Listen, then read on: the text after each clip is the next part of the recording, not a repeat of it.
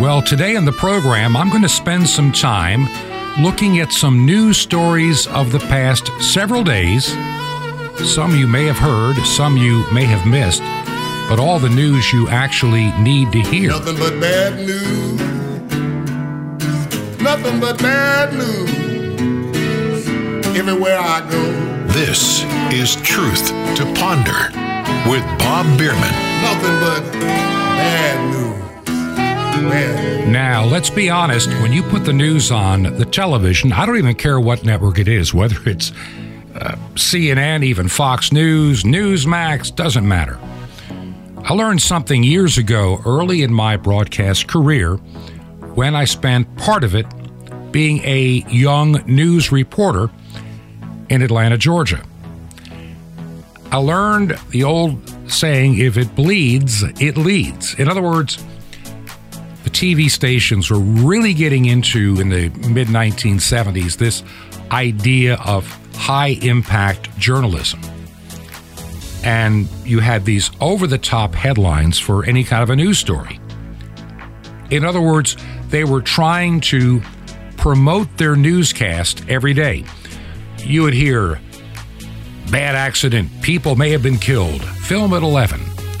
And and every news story that they pushed at you in those kind of teaser announcements were always for the most horrendous and bad story of the day, or stories, plural, if they had more than one. It was very rare that a news station then or today would say, look for wonderful weather over the next several days. No, they're looking for the hurricanes, the disasters, the things that go wrong in life. We're constantly being bombarded with a negative message. And because of that, I really believe that we have become desensitized to some of the stories we really should be paying attention to and not ignoring. Today, I'm just looking at several different news stories that have occurred in the last several days, and I'm going to give you a few opinions on these stories. Before I came into the studio to prepare today's program, my wife was watching a news story and looked at me just like, you know, I guess you're right. I mean, a lot of the stuff that we've been saying here. Now you have China getting ready to invest billions of dollars with the Taliban. Yeah, the ones that took over Afghanistan, the ones that twenty years ago we went into to defeat because of nine eleven. We went into Afghanistan. And then for questionable reasons, we went into Iraq. I look back now in my lifetime. I'm old enough to remember a lot of stories. I can remember Operation Desert Shield, which became Operation Desert Storm, and everybody was hoorah for our side. We were trying to liberate a small country adjacent to Iraq. And apparently, the Bush family felt the job was not done completely enough. And so, under the guise of weapons of mass destruction, in light of the attacks on nine eleven, we ended up going into Iraq. And what a mess we made there. Of course, we went into Afghanistan. And we've spent a lot of money. I hear from the various news sources, including those in government, uh, the T word, like trillions of dollars could have been invested over twenty years of taxpayer money in Afghanistan. And when we left, this primitive nation that Russia had tried to fight in for a long time and couldn't make any headway, we leave behind some incredible infrastructure in many of the cities, the civilian airport, many of the skyscrapers and buildings. Yeah, we left our mark for twenty years and finally have left. Now, the bad news is the way we left. And that is very disturbing to me today. I'm going to share a little story in a few minutes about that and some of the stuff that occurred yesterday in a hearing. I also am thinking maybe I need to have a wall of shame on the uh, website for Truth to Ponder. I've got a story that'll break your heart that involves American Airlines. A lot of these woke airlines are becoming really problematic for me. The concept of common sense has long been thrown away. We'll have a story on that. When I look at the world today, let's go to California for just a few minutes. The, the recall election, the numbers came out and Newsom, well, he's still the governor.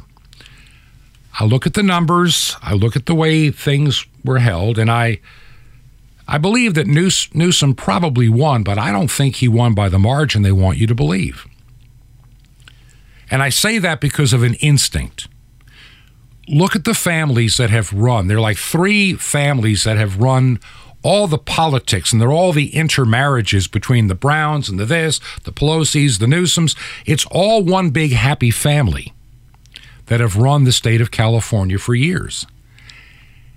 And after Gray Davis got kicked out of office in a recall back in, what, two thousand three, I believe? And Arnold Schwarzenegger took over. You know the Democrat machine of California vowed that would never happen again. I don't put anything past some of these political parties in terms of cheating. For them, they have the, you know, the Communist Manifesto said the, the ends always justify the means. They believe that they are the saviors of their state. Of course, I think they're the most delusional in the state of California, personally. The Bible makes it clear. These earth worshipers, you know, it's funny. Gavin Newsom runs around saying it's climate change that causes our forest fires and brownouts. It's climate change. Well, I might believe that if it was true, but it's not. Poor forest management.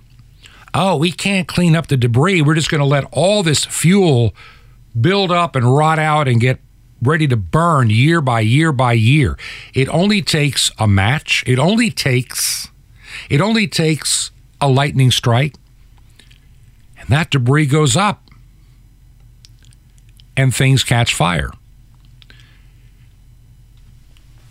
California has always been known for having, well, shall we say, in the valley areas of Southern California, it's not a rainy season there that often. I mean, how many how many of you remember this big hit song? Seems it never rains in Southern California. Seems I've often heard that kind of talk before. For as long as I can remember, and I'm sixty-seven next month, California has experienced many different natural disaster problems and issues. They've had earthquakes, they have droughts, they have wildfires. And to listen to the Gavin Newsoms of this world and even the Jerry Browns and others, these fires never happened before mankind. Now, that's a ridiculous statement, if there ever was one. Long before mankind ever discovered Southern California, there were storms, there were dry seasons, then there was lightning, and then there were fires. The record is pretty clear. We hear the same thing occasionally in parts of Florida where we live. We've, from time to time, will have a dry spell, which happens in Florida a lot during what we call our winter.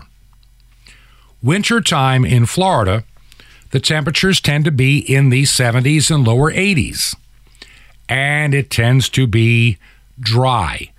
Rainstorms are few and far between. And with all that drying, with all the dead brush, it only takes one little thunderstorm that pops up sometime during the winter on occasion, one lightning strike. Remember, what people don't understand about Florida, unless you've lived there, ninety some odd percent of the people live within a couple of miles of the coast. Literally, within a few miles of the coast. Much of the interior portions of Florida are farmland, or they are just grown over with brush. And it doesn't take much to get a wildfire going. I had a friend of mine, he's, he passed away a number of years ago. He was born and raised in Florida. He once told me, he said, after God created Florida, he struck the first match. Because it is part of the cycle of life in Florida to have natural wildfires. It's funny, every time we have a wildfire somewhere near the interstate, it looks all burnt out for several days. And in no time, all this new greenery is popping through. And it comes back richer and more beautiful than it had been before. It's a natural cycle. For years, California took care of their wildfire problem by cleaning up excessive brush and, de- and debris, the stuff that burns, and they got rid of it, made mulch out of it, whatever they needed to do. But they stopped doing that. They no longer manage the forest like they used to. Now they just blame, you know, climate crisis on it so they can blame you, control you like they do with the pandemic. It's all about power and control. It is not about a virus. And then they don't want to have power plants built. Of course, now we have the government saying, and New York saying, that by twenty thirty-five, we're not going to allow the sale of anything but electric vehicles. Well, good. New York, you shut down the Shoreham plant before it even turned on in Long Island. You shut down other power plants. How do you plan on powering all these new cars? Electricity out of the wall outlet is not free. It has to be generated from somewhere. Oh, wind and solar. In upstate New York, I don't think so. Long Island, you can't afford the dirt to put in the solar panels. So where are they going to put them? And will they be in there soon enough? I mean, look, there's a there's a future in solar. Don't don't get me wrong on that. I'm a little bit of a skeptic on the wind energy, considering what it takes to build one, how much concrete in the ground to hold one, and how many years they last before they burn up or fall apart. Do we get our money's worth? Is there a reasonable return on the investment, or are we actually in the hole? Nobody wants to talk about those numbers. So I look at California. We don't want power plants, but we want electric cars. We want to blame climate change for the wildfires that we didn't used to have when we managed our forest to protect the citizens. The only ones that get protected are the elite class. I can remember a few years ago, Barbra Streisand has a fine home and had a very green lawn in the middle of a drought. See, she was able to water her, her lawn when nobody else could. The elite, the rules are for thee, not for me. And I believe that, like I say, Newsom probably won, but I, I, I doubt the margin. I think there was enough, shall we say, added to the total. And I think they've been adding to the total for decades, or at least since two thousand three. After Schwarzenegger, they swore they would never be defeated again. In some areas, it's hard to do. You can tell by by the congressional races. There's some places cheating is not as easy as others. But where you can do the mail-in ballots, I think that you're asking for cheating. That's why I'm still unconvinced about the true outcome of the election in twenty twenty. Yeah, I know that puts me on the terrorist watch list because I don't believe in a face mask being the magic cure, the magic face mask that stops all viruses. You know, it doesn't work. It simply doesn't work. There's a lot of things we're told that are just simply not true. And speaking, well, I've got a moment, speaking about a face mask, I had this very disturbing story come across, and it really bothered me. And this... This happened, I think, I'm trying to think, I think it even happened within a day or so ago, probably on the fourteenth, maybe, yesterday or the day before. Yeah, it's Monday. Amanda Pendarvis and her two-year-old son, Waylon, and her mother were kicked off an American Airlines flight on Monday.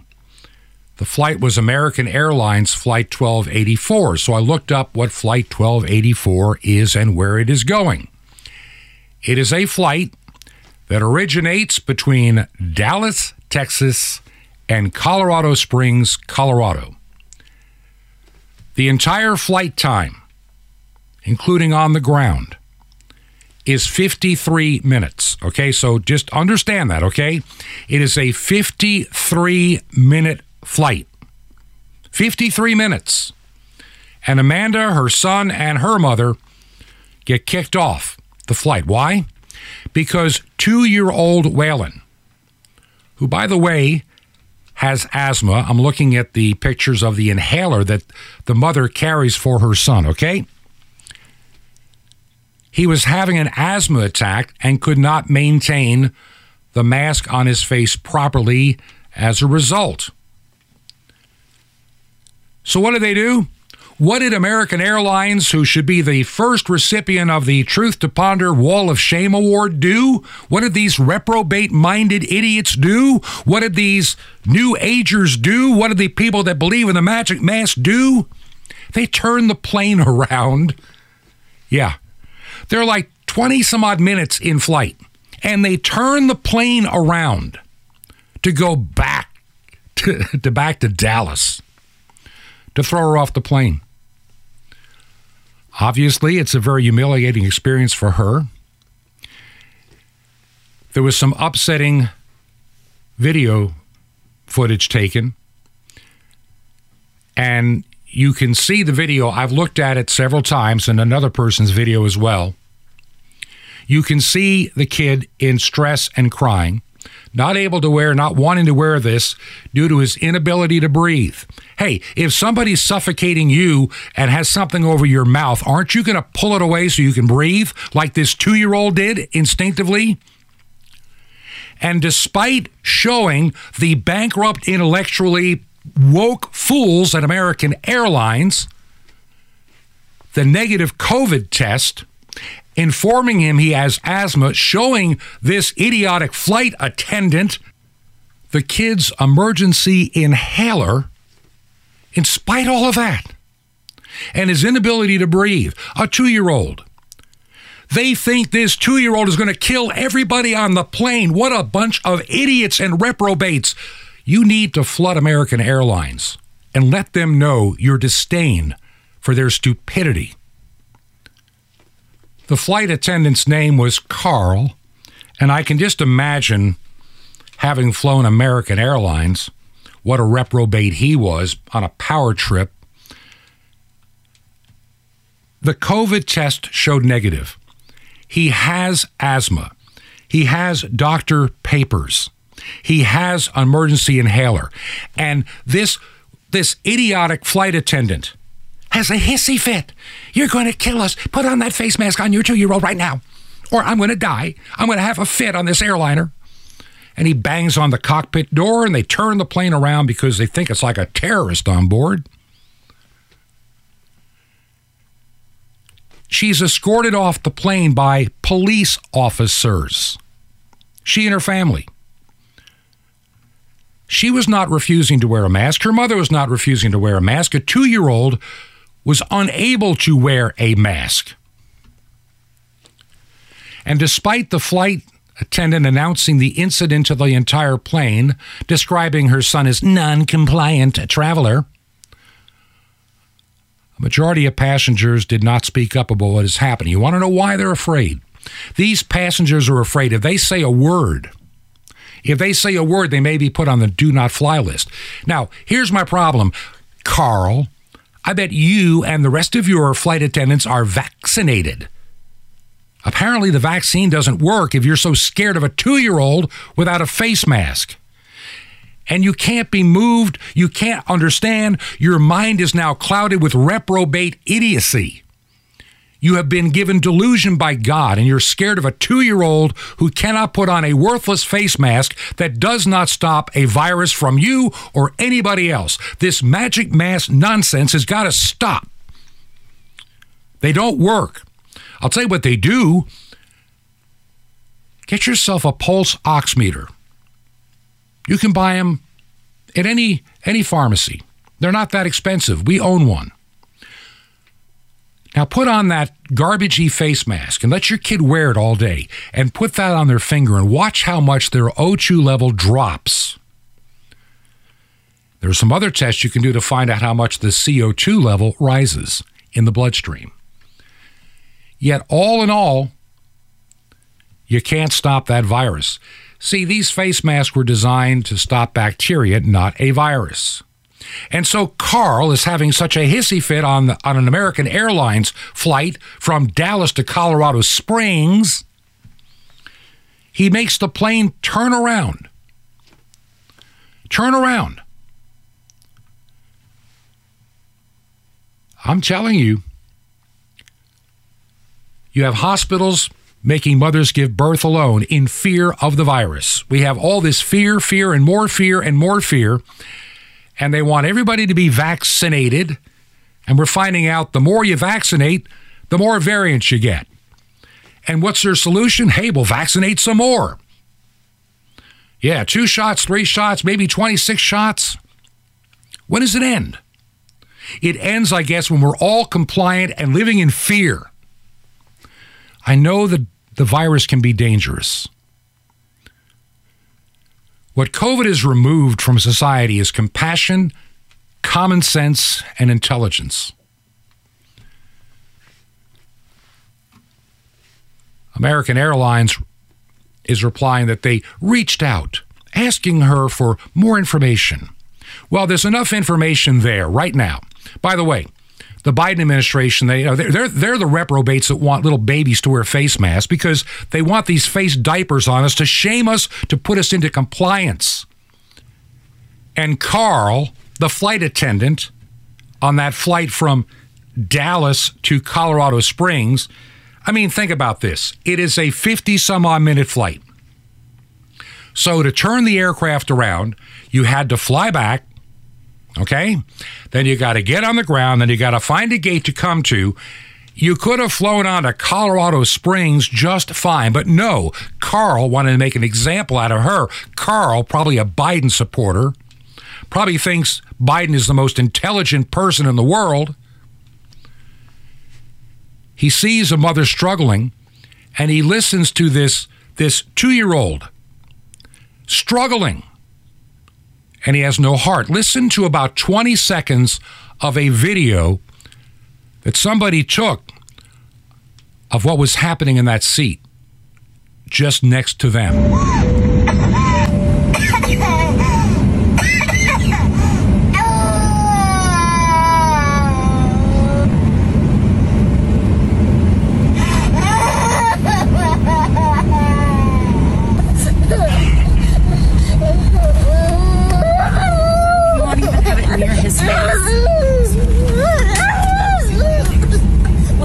You can tell this story is very disturbing to me.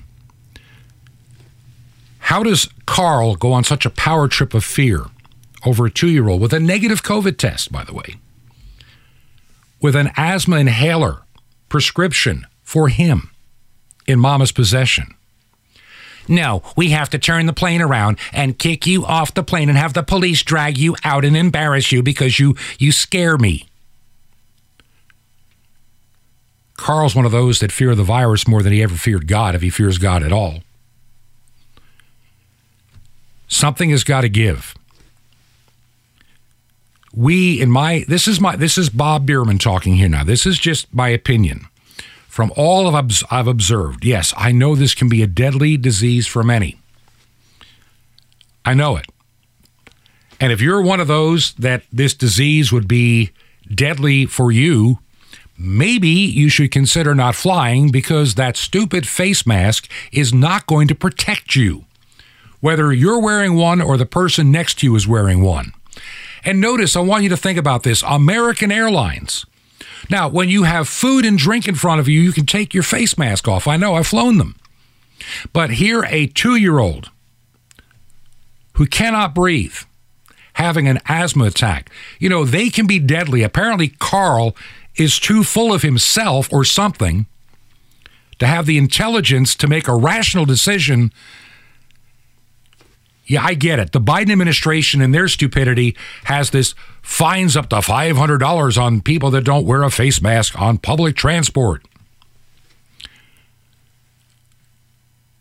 The exemptions apply for children to and and travelers with certain disabilities. Asthma. Some say asthma may or may not fall under those exemptions, which shows just how stupid the C D C is. I know many people that have asthma.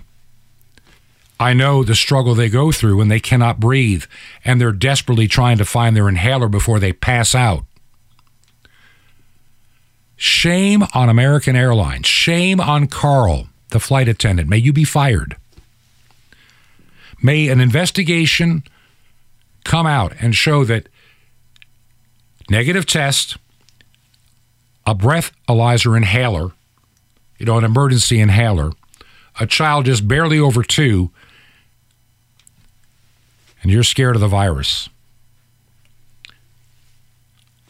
We'll talk more about that in maybe in the next segment or maybe tomorrow. I've got a few other stories, but I've got a number of other stories that I really want to get to that are equally as concerning. As I said at the beginning of the program, China beginning, they're going to be putting billions of dollars into the Taliban in Afghanistan to prop them up. We could have seen that coming, at least with this administration. Funny how many times Biden starts talking off the cuff. They got to cut off the feed. They don't want you to see that he rambles on, incoherent. Yeah, they can keep them focused for just a little bit, and then it all falls apart. And we have all these people, all these people, thinking that Biden was going to rid us of the virus in no time. And here we are. Here we are in September, over a year and a half later, and we have this big vaccine push. And what is it getting us? The numbers say we're not getting anywhere fast. If anything, we're going backwards. We'll talk about that maybe later today. If not, we'll save that for tomorrow, because I have a couple of other stories that really need to be told. Do you believe in the ministry of Truth to Ponder? Today, I'm a little upset when I see stories like what happened to this young boy, two-year-old on an airliner. I realize that our world is full of delusion, that what God said in Second Thessalonians chapter two is correct. They've been given delusion because of their evil. My wife and I were talking about, where do we go, what do we do? And I pray a lot, and I listen to my Lord at night as I try to go to sleep, and I just try to say, Lord, what do I say? What do I do? How do I help? What needs to be said and done? And I'm trying to discern this message to give to you. I'm always cautious. I don't want to be ahead of what God wants me to say, yet I don't want to be behind either. We're coming into a time, and I'll talk about that on the other side. If you believe in the ministry, would you consider helping us financially with the airtime bill? Our mailing address, you can make the check payable to Ancient Word Radio, is twenty-one Berkshire Lane. That's twenty-one twenty-one Berkshire Lane. Our secure box number two sixty-three. twenty-one Berkshire Lane, number two sixty-three. In Sky Valley, two words, Sky Valley, Georgia. Zip code three oh five three seven. That's three oh five three seven. And we will be right back. This is Truth to Ponder with Bob Biermann. The mystery of touching God. Shalom Aleichem. This is the nice Jewish boy, Jonathan Kahn, your Jewish connection, bringing you the riches of your Jewish roots in Jesus. Now get your pen out as fast as you can so you don't miss out on receiving a special free gift you're going to get and love in a moment. Now, one of the most most mysterious events of Yom Kippur happened when the high priest placed his hands on the head of the Yom Kippur scapegoat to identify with it as he confessed the sins of Israel over it. Now, if Messiah is the final atonement of Yom Kippur, then he's the scapegoat. And if he's the scapegoat, then you need to touch him. You need to touch God. Why? Well, you break up the word atonement and you have at one meant. That's what Yom Kippur is all about, becoming at one with God. See, he identified with you in your judgment and suffering that you might identify with him in peace and wholeness and joy. At one meant. Now, I know you're used to thinking that you need God to touch you. That's true. But you also need to touch God. Just as the high priest had to touch the head of the goat, you need to come to Calvary and touch the Lamb of God, the scapegoat. Just like the woman who touched the hem of his garment and was healed instantly. Don't be afraid to come to him with your uncleanness, your dark secrets, your sicknesses, your sorrows, your sins. Touch him, because he came into this world not only to touch you, but to be touched, think about it, by you, to allow you to touch God and be healed at one meant. So the word scapegoat in Hebrew, Azazel, means the vanishing goat, because it vanished into the wilderness along with the sins of Israel. So when you touch this one, you'll find that your burdens and your sins and your guilt and everything that separated you from God will vanish. Learn the great Yom Kippur secret. It's as simple as touching God. Now, how often do you get offered something priceless, wonderful, life-changing, and free? Well, here goes right now. Sapphires, it's as precious as it sounds, guaranteed to help you live a life and walk of joy and victory. And the incredible mystery of the temple doors, you'll love it. It's priceless and it's free. How do you get it? Easy. Remember Jesus' Hebrew name, Yeshua, and dial it. That's it. Just call one eight hundred Yeshua one. Call now, one eight hundred Y E S H U A one. Now I invite you to join with me in bringing salvation back to God's ancient nation, Israel, and all the unreached peoples on five continents. It's over a billion people. Just call now, one eight hundred Yeshua one, Y E S H U A one. Or write me direct, The Nice Jewish Boy, at Box one one one one in Lodi, L O D I, New Jersey, oh seven six four four. It's A Nice Jewish Boy, Box one one one one, Lodi, L O D I, New Jersey, and the zip is oh seven six four four. Well, until next time, this is Jonathan Kahn saying Shalom Aleichem, peace be to you, my friend, in Messiah Azazel, our scapegoat.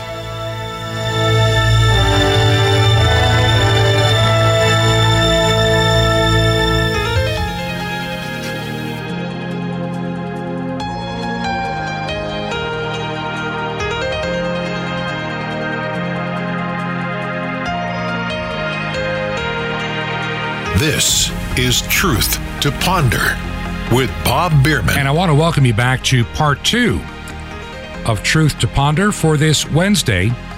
And I hope many of you enjoyed yesterday's program with Edward Zoll. And uh, like I say, he used to work for True News. He's now in a change of career mode. And I hope that you'll keep him in your prayers as he moves forward. If you remember Edward and would like to get a hold of him, you can simply write me, Bob at truth, the number two, ponder dot com, Bob at truth, the number two, ponder dot com, and I'll be delighted to forward any email correspondence to Edward. I didn't ask to get permission to give out his personal email. I know for the moment he doesn't even have access to uh, some of his social media, so if you'd like to get a hold of him, try through me. I can get that email to him. I'd be delighted to forward that to you. Got a bunch I want to do in this second half. I've got a few stories. I may not get to all of them. A lot of it has to do with yesterday's hearing and the, and the hearings also on Monday with Secretary of State Blinken.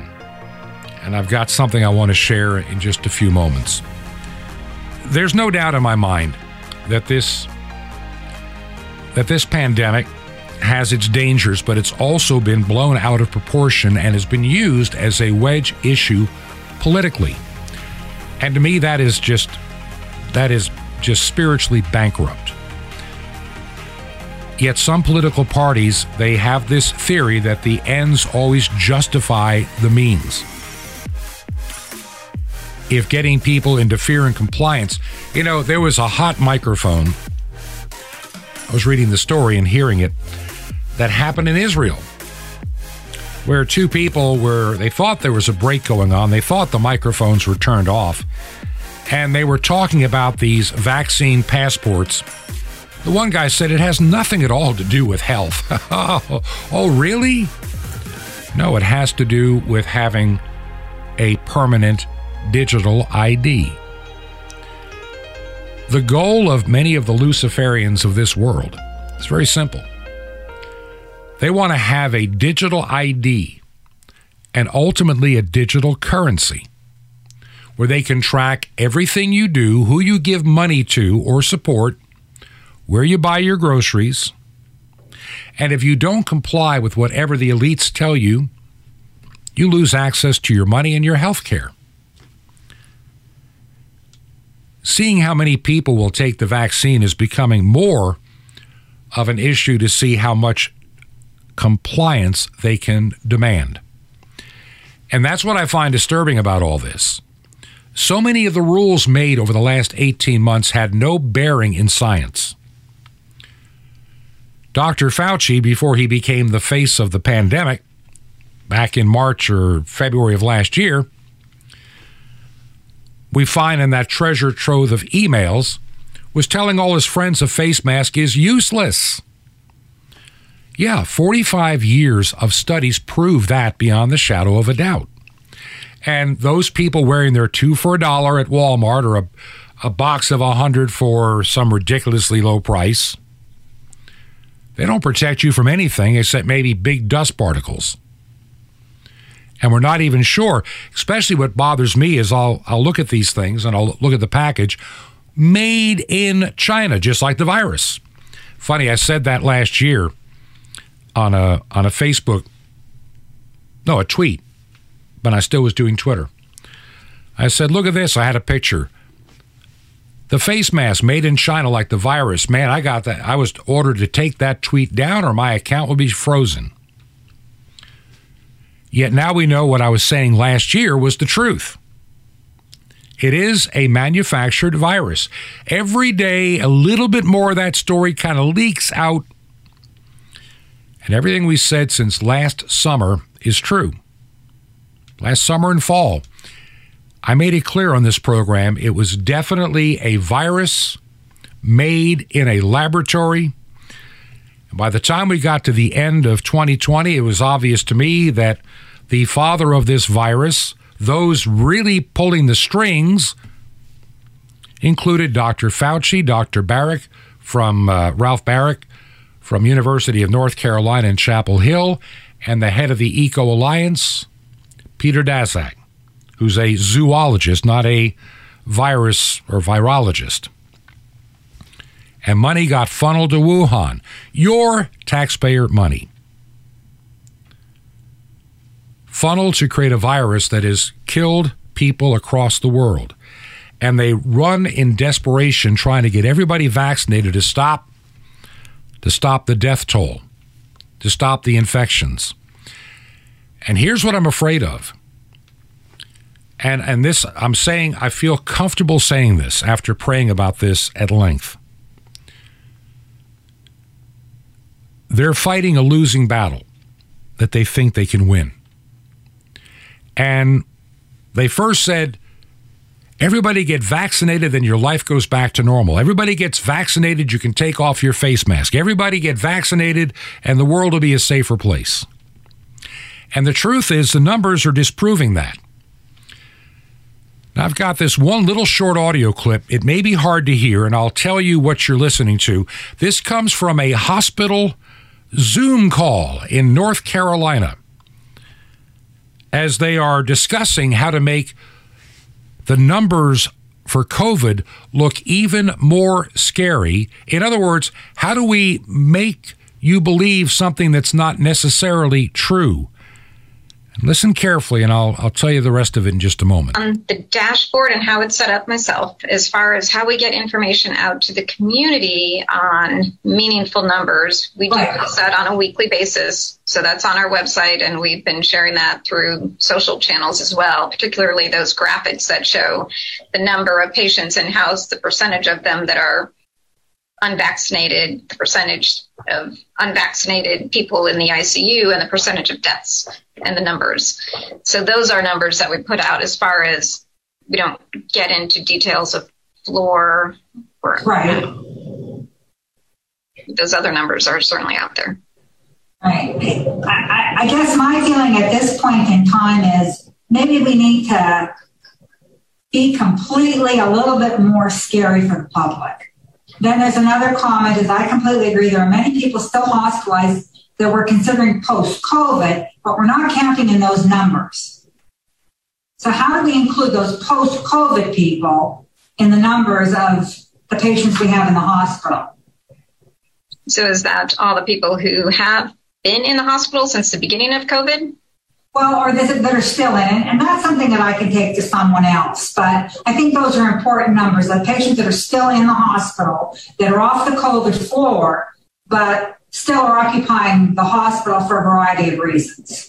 Okay. Carolyn, we call those, I'm sorry, we, we're calling those recovered now. If you look at yeah. the Novant Health dashboard, they're listed as recovered.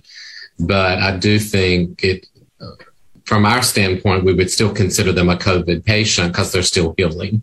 Yeah. So I think that that needs to be highlighted as well. Yeah. Because once they're off isolation, they drop from the COVID numbers. That's exactly right. Calhoun, we can talk offline and yeah. how we run that up to marketing. And right. So I'm just going to say, Carolyn, I think we have to be more blunt. We have to be more forceful. We have to say something coming out. You know, you don't get vaccinated, you know you're going to die. I mean, let's just let's just be really blunt to these people. Now, what you heard was leadership at a North Carolina hospital on a Zoom call, how they discussed padding their COVID nineteen statistics for the purpose of increasing public fear to drive people to be scared to death and get vaccinated. That's what it is. I've looked at this video four times. I've listened to it carefully. I know it's hard to hear, but you have this physician, Mary Rudick, the marketing director, Carolyn Fisher, and the president of the Novant Health New Hanover Regional Medical Center, his name is Sheldon Stevens, all discussing how to inflate these numbers in recovered patients to make you think they're all flooded into the hospital and dying only because they didn't have the vaccine. I'm telling you, I don't know what the agenda really is unless Fauci's so scared he's going to be found out and uh, have to face trial for breaking American law and releasing a pandemic upon the world. He's got his hands in it, and I think he's doing everything to stop it. But I think all of their attempts are going to fail.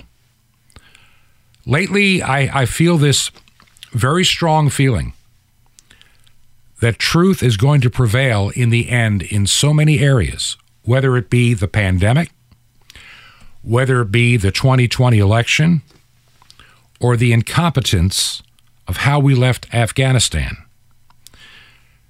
Ted Cruz, senator from Texas, was questioning Secretary of State Blinken just yesterday. A lot of the news media showed you a minute or two of what he had to say or less.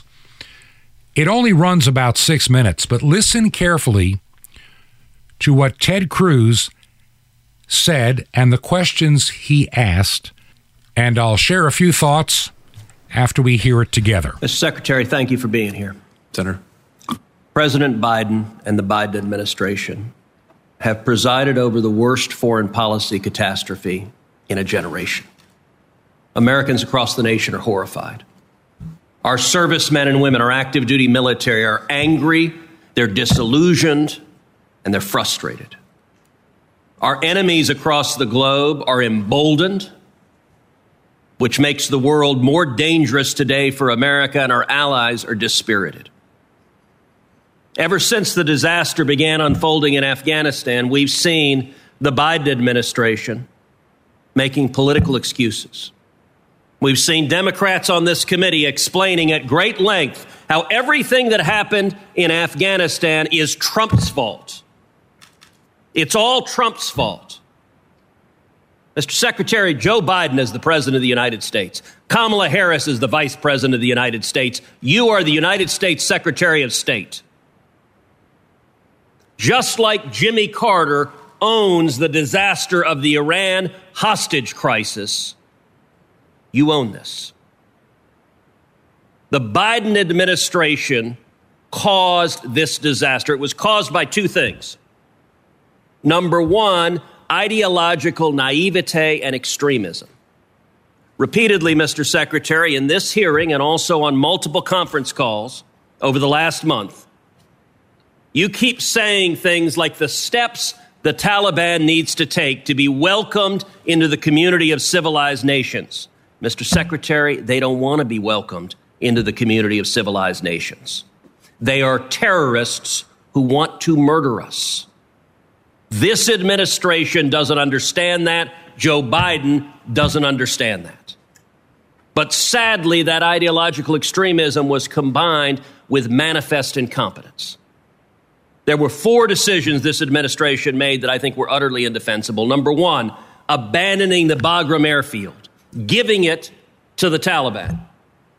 That is a decision that one hundred years from now will be studied at war colleges as a colossal strategic mistake, giving up two secure airfields, necessitating an evacuation from a dense urban environment, a commercial airport, which led tragically to the suicide bombings and murders that killed thirteen American servicemen and women. Had we been evacuating from Bagram with a secure perimeter, the odds are, are quite high.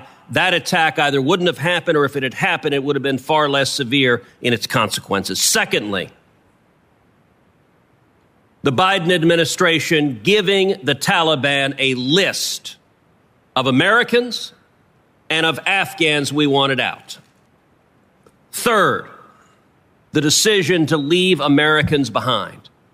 Hundreds of Americans, perhaps more, perhaps thousands, thousands of green card holders, tens of thousands of Afghans who assisted the U S military. The Biden administration abandoned them and left them behind. And fourth, leaving billions of dollars of American military equipment that the Taliban will now use to threaten our lives. Earlier in this hearing, you, you said about that equipment, quote, "None of it poses a strategic threat to us or their neighbors." That does not pass the laugh test. When you're looking at the Taliban potentially having sixty-four thousand machine guns, thirty-three Black Hawk helicopters, sixteen thousand night vision goggles, we will see American blood spilled because of these colossal mistakes. Now, abandoning Bagram wasn't your call.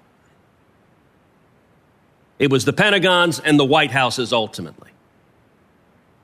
But I want to ask you flat out, did the State Department give the Taliban a list or multiple list of Americans and or Afghans that we wanted out?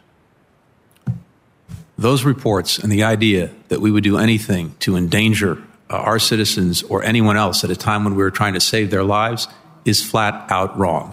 Let, let me, so I just let, like a yes or no, did you give them let me get, Let me be very clear, uh, Senator, if I may, please. Thank you. Um, in limited instances where we were seeking to get a bus or a group of people through a checkpoint, we gave a manifest to the people at the checkpoint to demonstrate that those people were expected. Roughly how many names were on the list you gave? Uh, d- doesn't matter because they all... Dozens, they, hundreds, thousands. Give us some order of magnitude. This happened in a, in a handful of situations where to Dozens? Get through... Dozens? So is it your I, testimony it wasn't hundreds? I want to understand, did you give them thousands of names? No, I, we did not. Okay, hundreds? Uh, not going to put a number on it, but it was, it, again... Why not? This is a hearing to discover how many names and how many of those individuals you gave the Taliban the name to have been targeted for torture or murder. Senator, by definition, these were uh, in limited instances with a bus or a group of people to get them through a checkpoint. They got through the checkpoint. So not only did you fail to evacuate Americans and green card holders who were there, but you also brought in tens of thousands of Afghans who had wholly inadequate vetting, bringing many of them to the United States. And one of the things that has done is that has brought in a humanitarian crisis to America. Child marriage and domestic abuse, tragically, are widespread in Afghanistan. According to the World Health Organization, more than half of the women in Afghanistan are married as child brides, and ninety percent of women are subject to domestic abuse. ninety percent. On August twenty-seventh, according to public reports, you distributed internal documentation highlighting numerous instances in intake centers of sexual abuse in which much older grown Afghan males appeared with children, young children, claimed they were their brides, claimed they were their wives, and the document said the State Department urgently requested guidance. That was your word, urgently. Subsequently, the Department of Homeland Security said that it showed the desperation of families, that they were willing to give little girls to grown men to be subject to sexual abuse and child wives. My question is as follows. Did you receive that urgent guidance? How many children have been subject to sexual abuse? What have you done to rescue young children from illegal and abusive relationships after being brought to America by the State Department? Across the entire government, everyone involved in the evacuation effort, whether it's at a transit point uh, in one of the countries that we negotiated with, whether it's here in the United States at uh, Dulles or Philadelphia or the military bases, we have all of our officers uh, at extreme vigilance to look for uh, and to uh, deal with any uh, cases or concerns Uh, that Did you receive the urgent guidance, and how many child brides I, have you seen? I, I don't know the specific guidance you're referring to. I'm happy to look uh, to look at it. So, is there not urgency to discover if children are being abused? Absolutely. Time, time of the senator has expired. We could detect and deal with any cases, and there have been, a, uh, to my knowledge, uh, a limited number of cases where we have separated people because we were concerned uh, that they were. Uh, how many? They are, uh, the cases I'm aware of. A handful. As you can see, the Secretary of State had a hard time answering some very basic questions about our withdrawal from Afghanistan. Now, this didn't happen by surprise. It didn't happen over a period of a day or two or three. The idea of getting out of Afghanistan has been around since we went to Afghanistan almost twenty years ago. It was talked about early. During the Obama years, maybe we shouldn't be there. Nothing happened.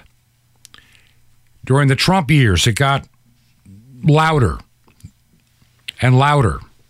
We need to get out. And so a plan was in the works. And it was a plan based on step-by-step progress. We will do this providing the Taliban and others, you do this. And anytime you don't, the process comes to a stop. The truth be known, there are several things going on here. Number one, we're now seeing the thoroughly modern General Milley, who's more concerned over critical race theory than how to get out of Afghanistan without losing our stuff and our people. He did a lousy job. Blinken did a lousy job. Secretary of Defense Austin did a terrible job. President Biden was begging to get out by a certain date to have the photo op to be out before nine eleven. It didn't matter the cost. The photo op was worth everything to the Biden administration. I, I can't begin to comprehend in my mind. Maybe I'm missing something. But if I was the one who was tasked with the job, we have to leave Afghanistan. We've been there long enough. We're not really accomplishing anything anymore except being basically the policeman. Thankfully, we'd gone for eighteen months with nobody being killed in Afghanistan. And so first question is, what personnel that are non-military need to be removed safely? How many Americans, because, and understand that during these twenty years, a lot of Americans were employed to go there, that are living there. They were working in certain industries, building. I mean, we only invested like in the trillions of dollars into that country to make it more stable. And if you look at pictures of Kabul today, the capital city, and the time we first found it, the difference is day and night. Modern airport, high-rise buildings. We had a base in, in that country, Bagram Air Base, massive, well-protected, isolated, where nobody can just come up to it, a very securable perimeter. We should have kept it until the last plane left. In other words, get the people out and withdraw back into Bagram, take our stuff out, and then we can exit. Instead, in such a rush, the military leaves the base in the middle of the night, in the middle of the night, leaving people at the base wondering what just happened here. It was a total disaster. And we're being gaslighted. Oh, it's Trump's fault. Or stop the blame game. You've been president for eight months. You were in a transition for two. You've had ten months to decide what to do before you decided to do it wrong. Like Secretary, like uh, Senator Cruz said to Secretary Blinken, you own it. You own it. Yet the blame game will go on forever and ever. I'm looking at one last little quick story. We hear about these booster shots. The F D A just released a briefing uh, for Pfizer's request for the third dose of their Comirnaty uh, or whatever the vaccine is. It's approved, whatever it is. Problem is, they only tested it on twelve people over the age of sixty-five. We don't know what it's going to do. three hundred people in all. That's it. But we're going to roll it out to millions just because we can. We'll talk about that maybe tomorrow. And then I think of other stories like this one. There's a church, if you can call it that. There's a church in Elyria, Ohio, called the Washington Avenue Christian Church. It's a Disciples of Christ place. And their pastor, and I've looked at the website and everything else, was saying that you can't be a Christian unless you wear a face mask and get vaccinated. Let me say that again. This pastor, who, by the way, shares his preferred pronouns before they, before the, he preaches. You know, one of those kind of woke churches. In other words, it is an apostate church. It's an apostate church. A vaccine and a mask are the minimal requisites, is what he says, for anybody wishing to follow Jesus Christ. I got news for you, pastor, if that's what you really are. Jesus did not social distance. Jesus, I highly doubt, would wear a face mask, and I can guarantee you he would never take this vaccine. Jesus, who is the living Son of God, he touched lepers. Let me remind you again. Jesus, the living Son of God, he touched lepers. Hopefully in a week or so, you'll be hearing a couple of special programs done by a friend of this program, Jim Calhoun, who is doing a podcast called How to Live Off the Grid. And you'll be hearing from him soon. Hope to have a couple of other guest hosts. I'd like to take a day or two off, believe it or not. It's been over a year. Maybe, maybe it'll be good for me to do that. Plus, we have a couple of projects coming up. They're going to take a lot of my time. If you believe in the ministry, would you consider your support to it? If you want to help with paying for the radio airtime, make a check payable to Ancient Word Radio. That's Ancient Word Radio. And our mailing address for the program Truth to Ponder is twenty-one twenty-one Berkshire Lane, twenty-one Berkshire Lane, number two sixty-three. That's number two sixty-three, our secure box, Sky Valley, Georgia. Two words, Sky Valley, Georgia, three oh five three seven. This has been Truth to Ponder with Bob Biermann. To find out more, visit our website, truth, the number two, and the word ponder dot com. That's truth, the number two, ponder dot com. Truth to Ponder, shining the light of truth in a darkening world.